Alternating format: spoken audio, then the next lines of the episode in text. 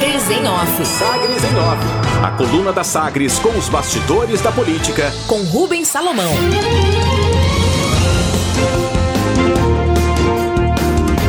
Prefeito de Aparecida de Goiânia, Gustavo Mendanha, diz que Iris tem boa relação com o Caiado, mas que é preciso ouvir as bases do MDB para 2022. Prefeito de Aparecida, Gustavo Mendanha, rejeita qualquer possibilidade de o MDB fechar aliança com a base governista na eleição de 2022, mesmo que tenha o incentivo do ex-prefeito Iris Rezende para a composição. Mendanha ainda desconversa quando questionado sobre a possibilidade de ser o candidato de oposição a Ronaldo Caiado, do DEM, no próximo ano. É, segundo ele, o nome do partido para a disputa é o do ex-deputado federal Daniel Vilela, que disputou o pleito em 2018. Abre aspas.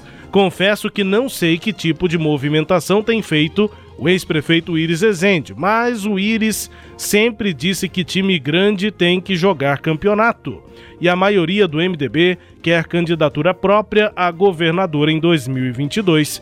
Fecha aspas, afirma Gustavo Mendanha aqui a coluna Sagres em Off. Sobre a preferência do ex-prefeito de Goiânia pelo apoio a Ronaldo Caiado, Gustavo Mendanha recomenda, abre aspas, ele tem uma boa relação com o Caiado e eu respeito isso mas temos que ouvir os diretórios do partido em todo o estado. E se fizermos isso, pelo que eu tenho conversado, não há outra opção ao MDB que não seja a candidatura própria. Fecha aspas, afirma Gustavo Mendanha.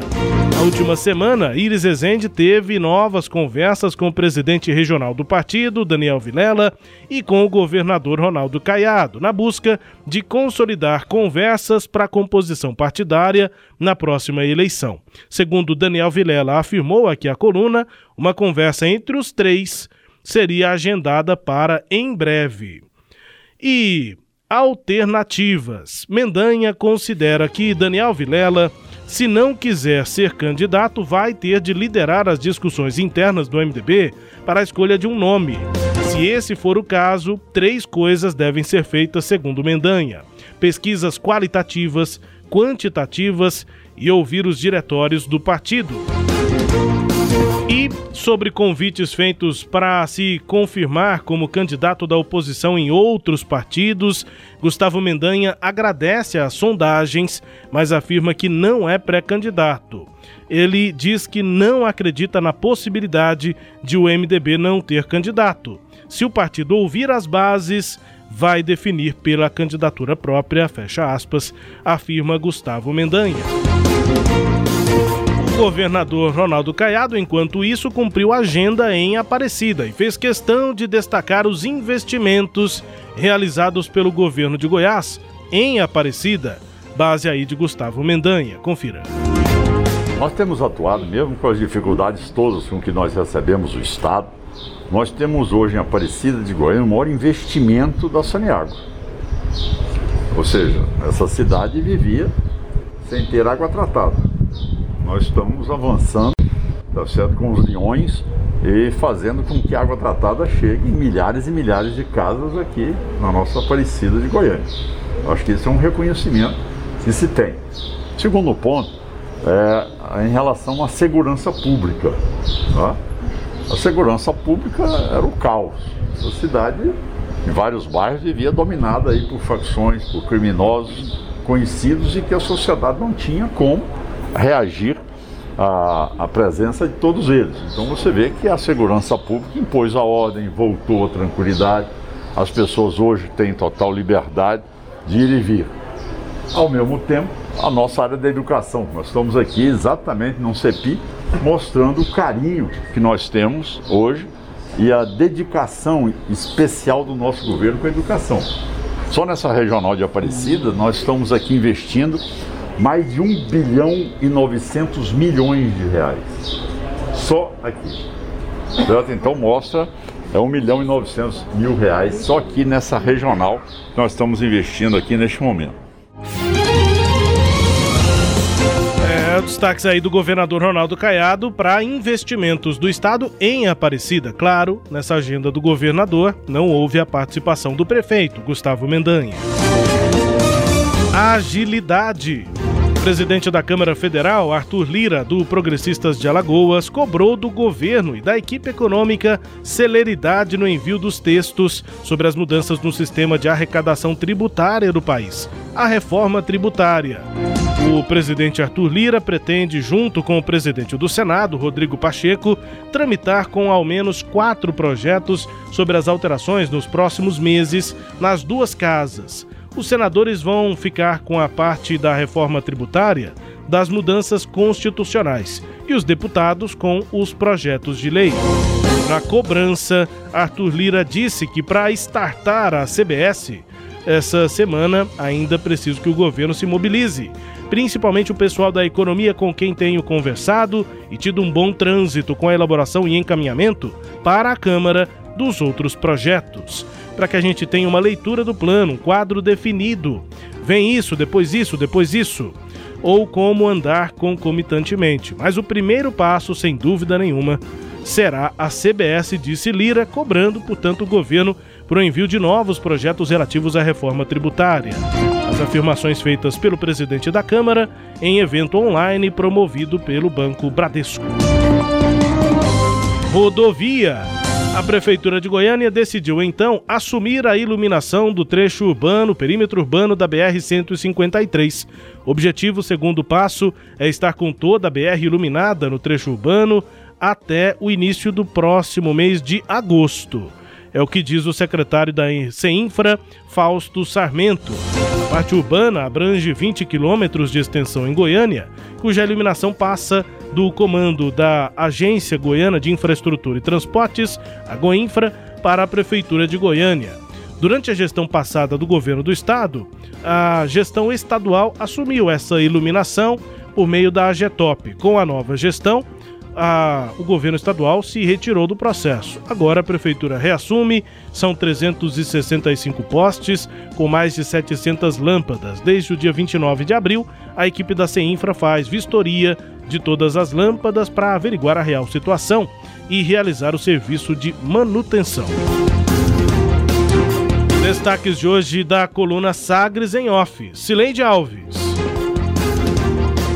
Rubens, é, ontem ficou aí bem explícito né, essa disputa interna que está havendo no MDB. De um lado, Ronaldo Caiado com a ajuda de Iris Rezende, tentando levar Daniel Vilela para o acordo de 2022, e de outro lado, o prefeito de Aparecida de Goiânia tentando, tentando consolidar sua candidatura a governador.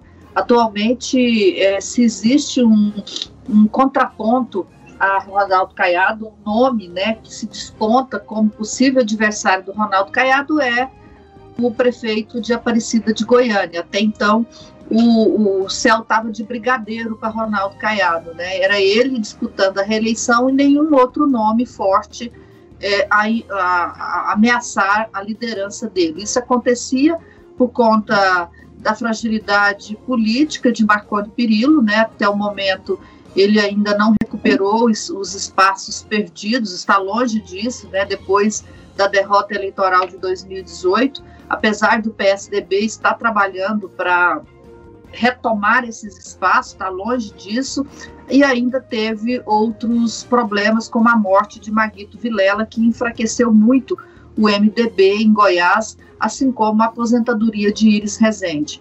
Então, todos esses fatores desagregaram aí as principais lideranças e Ronaldo Caiado, além de ter a visibilidade do governo e a máquina pública na mão para aparecer e para se consolidar né, como candidato à reeleição, é, beneficiou-se indiretamente dessas fragilidades da oposição. Ah, vale lembrar também que o outro que poderia ser candidato, o atual senador Vanderlan Cardoso, fez um acordo lá atrás para tentar a prefeitura de Goiânia e perdeu a prefeitura, consequentemente, também perdeu a chance de ser candidato a governador. Então, esse foi mais um fator aí a facilitar a vida de Ronaldo Caiado. Agora, por incrível que pareça, é o MDB que está nessa, nesse, nessa, nesse primeiro plano aí, jogando com Ronaldo Caiado, ou a favor, se depender de Iris Rezende, ou contra, se depender de Gustavo Mendanha. E ontem o governador foi a Anápolis,